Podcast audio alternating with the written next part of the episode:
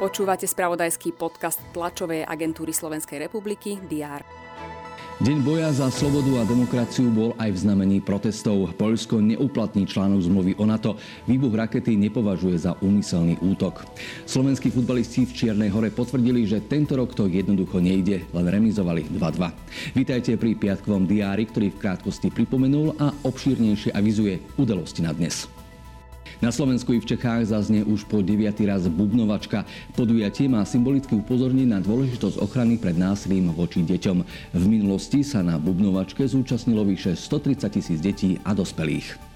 Po oktobrových komunálnych voľbách sa po celom Slovensku konajú ustanovujúce zastupiteľstvá a do úradov tiež nastupujú i noví primátori. Agendu šéfa samozprávy dnes prevezme nový primátor Michaloviec Miroslav Dufinec, dotrajší viceprimátor mesta.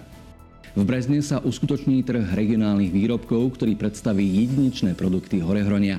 Oblastná organizácia cestovného ruchu tiež odovzdá certifikáty pre nových držiteľov značky Regionálny produkt Horehronie.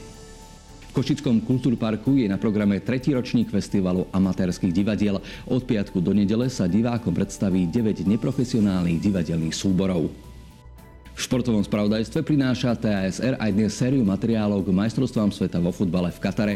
Najsledovanejšie podujatie na svete sa začína už v nedeľu podvečer súbojom hostiteľskej krajiny s Ekvádorom.